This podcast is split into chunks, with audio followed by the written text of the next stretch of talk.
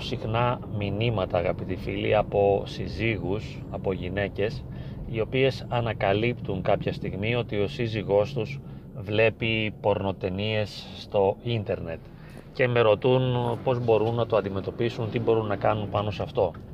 Μάλιστα, ένα ιδιαίτερο πρόβλημα είναι το γεγονός ότι καμιά φορά, επειδή μπαίνουν στο ιστορικό της αναζήτησης που έχει κάνει ο σύζυγός τους, βλέπουν τι ακριβώς είδε και είναι πιθανόν ο άνθρωπος να έχει κάποιο βίτσιο, κάποια ιδιαιτερότητα ας πούμε και να βλέπει πράγματα τα οποία δεν ευσταθούν με τίποτα στα μάτια της γυναίκας τα οποία τα θεωρεί εντελώς παρανορμάλ. Ε, αυτό είναι μια πραγματικότητα και είναι πολύ δύσκολο να απαιτήσει κανείς από τον σύζυγό του ή από τον σύντροφό του να μην βλέπει πορνοτενίες ε, στο ίντερνετ. Είναι πάρα πολύ δύσκολο στην εποχή μας. Βέβαια υπάρχουν άνθρωποι οι οποίοι δεν το κάνουν καθόλου, δεν τους προκύπτει, δεν τους βγαίνει αυτή η διάθεση, δεν τους ενδιαφέρει το θέμα. Κάποιοι άλλοι πάλι επειδή είναι σε μια πνευματική πορεία, ιδιαίτερα στο χώρο της Εκκλησίας και όταν έχουν αυξημένη πνευματική εγρήγορση δεν ασχολούνται με αυτά τα πράγματα, δεν βλέπουν τις ταινίες αυτές, τις αποφεύγουν συστηματικά και βέβαια τότε τα πράγματα είναι ok. Αλλά αυτό που θα ήθελα να υπογραμμίσω είναι ότι δυστυχώς όσο και αν είναι κάτι αρνητικό αυτό και βιώνεται τραυματικά από τις γυναίκες όταν το ανακαλύπτουν δεν μπορούμε να παρέμβουμε δυναμικά, δεν μπορούμε να παρέμβουμε απαγορευτικά διότι αυτό θα βάλει σε μια μεγάλη κρίση τη σχέση. Όταν η γυναίκα ανακαλύπτει ότι ο σύζυγος μπαίνει σε κάποια περίεργα sites και βλέπει περίεργες ταινίες τις οποίες δεν θα έπρεπε να τις βλέπει τότε διεισδύει στον προσωπικό του χώρο υπό μία έννοια παραβιάζει την ιδιωτικότητά του είναι σαν να παραβιάζει την προσωπικότητά του και βέβαια είναι αλήθεια ότι κάθε άνθρωπος θα ήθελε να έχει μια τέτοια ιδιωτικότητα. Αυτό που λέμε privacy. Δηλαδή κάθε ένας ακόμη και αν δεν βλέπει βέβαια πορνοτενίες κάνει κάποιες σκέψεις καμιά φορά οι οποίες είτε έχουν σχέση με τη σεξουαλικότητα είτε όχι που δεν θα ήθελε να αποκαλυφθούν δεν θα ήθελε να τις ξέρει κανείς άλλος αλλά είναι κάτι απόλυτα προσωπικό. Θέλει να τηρήσει την ιδιωτικότητά του, τη μυστικότητά του. Ας πούμε ακόμη και αν νιώθουμε οργή, θυμό ή μίσος απέναντι σε ένα πρόσωπο, σε ένα συγγενικό πρόσωπο, δεν θα θέλαμε αυτό να μαθευτεί. Και είναι πολύ χρήσιμο το γεγονός ότι έχουμε τη δυνατότητα να παίζουμε κάποιους κοινωνικούς ρόλους και να εκφράζουμε προς τα έξω όχι τις αλήθειες μας, αλλά αυτό που θα θέλαμε να εκφράσουμε και αυτό που θα θέλαμε να δουν οι άλλοι. Όταν εμείς μπούμε στο ιστορικό του, των αρχείων του ίντερνετ που έχει δει ο σύζυγός μας, τότε παραβιάζουμε την ιδιωτικότητά του και αυτό είναι ένα τραύμα για τον ίδιο. Θα νιώσει και οργή και θυμό και απογοήτευση, θα νιώσει μειονεκτικά και είναι κάτι πάρα πολύ δύσκολο. Νομίζω πως το καλύτερο που θα ήταν να κάνουμε ήταν να τηρήσουμε σιωπή δηλαδή να μην πούμε τίποτα. Άστον, παρά το γεγονός ότι δεν μας αρέσει καθόλου, να το αφήσουμε σαν να μην συμβαίνει τίποτα και να κοιτάξουμε εμείς μήπως είναι δυνατόν να βελτιώσουμε την ποιότητα της σεξουαλικής μας ζωής. Τι μπορώ να κάνω για να φέρω πιο κοντά μου τον άντρα μου σε ένα επίπεδο σεξουαλικό αλλά και γενικότερα επικοινωνιακά; Πώς μπορώ να τον ευαρεστήσω, να τον κρατήσω κοντά μου, να τον κάνω χαρούμενο, να είναι ευχαριστημένος δίπλα μου σε κάθε επίπεδο. Και βέβαια ένα άλλο κριτήριο πριν να τον κατηγορήσω και να τον αξιολογήσω αρνητικά το σύζυγό μου είναι να δω άλλες θετικές διαστάσεις της προσωπικότητάς του και της συμπεριφοράς του. Ποιος είναι αυτός ο άνθρωπος ο οποίος μπορεί να βλέπει κάποιες ε, πορνοτενίες οι οποίες μένα μου φαίνονται απαράδεκτες ή εντελώς περίεργες. ποια είναι η προσωπικότητά του και ποια είναι η συμπεριφορά του και ποια είναι η συμβολή του στο σπίτι και ε, ποιος είναι ο χαρακτήρας του, πώς φέρεται στα παιδιά, αν έχουμε και πώς φέρεται σε μένα.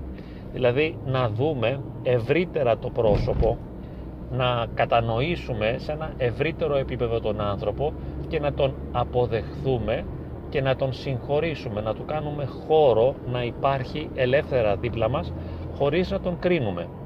Αυτό δεν σημαίνει ότι μας αρέσει η συμπεριφορά του, δεν σημαίνει ότι είμαστε ευχαριστημένοι από αυτό που κάνει.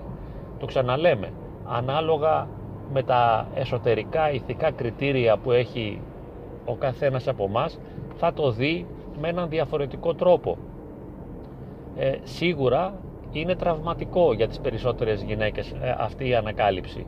Αλλά αυτό που πρέπει να συνειδητοποιήσουμε όπως είπαμε είναι ότι ανήκει στο χώρο της δικής του ιδιωτικής προσωπικής ζωής όπου εμείς είναι καλύτερα να μην διεισδύσουμε και επίσης είναι πολύ σημαντικό να συνειδητοποιήσουμε ότι αυτά που βλέπει ανήκουν στο χώρο της φαντασίας. Και το πιο πιθανό είναι ότι δεν θα έκανε ποτέ πράξη αυτά τα οποία βλέπει. Δεν σημαίνει δηλαδή ότι επειδή βλέπει τα πιο τρελά πράγματα που υπάρχουν εκεί μετά στην ιδιωτική του ζωή θα τα βάλει σε πράξη. Αυτό είναι κάτι εντελώς διαφορετικό. Είναι ένα βήμα άλλο που δεν έχει καμία σχέση με το προηγούμενο. Άλλο να βλέπεις κάτι, οπότε παίζεις με τη φαντασία σου και αυτό είπαμε δεν το επικροτούμε, απλά το καταλαβαίνουμε. Κατανοούμε το γεγονός ότι ένας άνθρωπος παίζει στο επίπεδο της φαντασίας αναζητώντας τη διάγερση και άλλο είναι το να κάνει πράξη αυτό που βλέπει. Έτσι λοιπόν, ακόμα και σε μια ακραία περίπτωση που έχουμε δει ότι ο σύζυγός μας βλέπει ομοφιλοφιλικές ε, τσόντες, δεν σημαίνει ότι ασκεί την ομοφιλοφιλία. Ούτε πρέπει να τον αμφισβητήσουμε ως προς την προτίμησή του τη σεξουαλική και να τον κατηγορήσουμε ως ομοφιλόφιλο και μετά να δημιουργήσουμε τεράστια προβλήματα και να τον εξευτελίσουμε. Εμείς πρέπει να δούμε πώς φέρεται στην προσωπική του ζωή απέναντι σε μας και τι είναι αυτό που κάνει στην πράξη. Δεν με πειράζει αν θέλεις να αναζητήσεις λίγο διακριτικά για να εξετάσεις μήπως ας πούμε σε απατά ή μήπως προβαίνει σε κάποιες πρακτικές οι οποίες είναι για σένα απαράδεκτες και απαγορευμένες. Αυτό είναι ένα άλλο θέμα. Μπορείς να τον εξετάσεις και να τον παρατηρήσεις διακριτικά, χωρίς να του κάνεις επεισόδια. Το ζητούμενο είναι να μην χαλάσεις τη σχέση. Να μην αρχίσεις να γκρινιάζεις, να φωνάζεις, να διαμαρτύρεσαι, να παραπονιέσαι, να κάνεις φασαρία. Διότι όλα αυτά δεν οικοδομούν τη σχέση, αλλά την καταστρέφουν και τη διαλύουν. Και θα βγείτε όλοι χαμένοι. Δεν έχει κανένα νόημα να δικαιωθείς. Ιδιαίτερα μάλιστα αν έχεις και πολλά πράγματα εναντίον του, αν δηλαδή σε έχει φορτώσει αρνητικά, δεν χρειάζεται τώρα που ανακάλυψες αυτή την απαράδεκτη τακτική του να τον εξευτελίσεις για να βγεις από πάνω και να τον νικήσεις υπό μία έννοια ή να δικαιωθείς. Ότι τα ξέρα εγώ ότι είσαι ένας άχρηστος, ένας απαράδεκτος, ένας ανώμαλος, ένας προβληματικός, ένας άρρωστος αλίμονο ας πούμε, τίποτα από όλα αυτά δεν μπορεί να μας βοηθήσει. Άλλο είναι το γεγονός να θέλεις να χωρίσεις τον άντρα σου, να έχεις καταλήξει δηλαδή στο συμπέρασμα ότι αυτός ο άνθρωπος σου καταστρέφει τη ζωή, αντί να είναι επικοδομητικός ως προς εσένα, αντί να σε βοηθά και να σε υποστηρίζει εσένα και το σπίτι, σας καταστρέφει. Εάν αυτό γίνεται διαχρονικά, είναι ένα άλλο θέμα αναγνωρίζουμε ότι αυτός ο άνθρωπος είναι εντελώς αρνητικός για μας μέσα στο πέρασμα του χρόνου και μπορούμε αν θέλουμε να κάνουμε την επιλογή του χωρισμού διότι θεωρούμε ότι δεν αντέχουμε και δεν είναι δυνατόν να συνεχίσουμε μαζί του. Αυτό είναι άλλο θέμα. Και άλλο είναι να αρχίσω να τον κατηγορώ, να τον εξευτελίζω και να δημιουργώ προβλήματα και μάλιστα από μία και μόνη συμπεριφορά διότι δεν πρέπει να ξεχνάμε ότι όλοι έχουμε επάνω μας κάτι το απαράδεκτο, όλοι κάνουμε κάτι που δεν είναι σωστό. Εκείνος μπορεί να έχει αυτό το βίτσιο, αυτή την ιδιαιτερότητα, αλλά παράλληλα να είναι ένας υπέροχος άνθρωπος σε πολλά άλλα επίπεδα. Γιατί θα πρέπει να καταστρέψω τη σχέση μου; Γιατί θα πρέπει να τον μειώσω τόσο πολύ και να τον υποτιμήσω και να τον συντρίψω και να τον διαλύσω; Με τίποτα. Του δείχνω κατανόηση και αγάπη και προσπαθώ να τον τραβήξω κοντά μου, να βελτιώσω τη σχέση δίνοντάς του μια ευκαιρία να απαλλαγεί από αυτή την σεξουαλική του απόκληση εφόσον αυτά που βλέπει είπαμε είναι πράγματα που δεν είναι καθόλου normal. Έχουμε τη δυνατότητα να τον κερδίσουμε και ο στόχος μας πάντα είναι να οικοδομήσουμε τη σχέση. Δεν πιανόμαστε από κάτι για να χτυπήσουμε τον άλλον και μάλιστα με ένα τέτοιο χτύπημα κάτω από τη μέση που αφορά τη σεξουαλικότητά του. Προσπαθούμε να τον υποστηρίξουμε, να τον αγκαλιάσουμε, υπό μία έννοια να τον διασώσουμε, εάν ιδιαίτερα είναι ένας άνθρωπος ο οποίος αξίζει και έχει προσφέρει και σε εμάς και στα παιδιά και γενικότερα είναι ένας άνθρωπος λειτουργικός, υποστηρικτικός. Έτσι λοιπόν διαχωρίζουμε το διαζύγιο και το χωρισμό από την ανακάλυψη ενός σεξουαλικού βίτσιου ας πούμε που εμάς μας είναι ανεπιθύμητο και δεν μας αρέσει και εστιάζουμε πάντοτε στην υποστήριξη.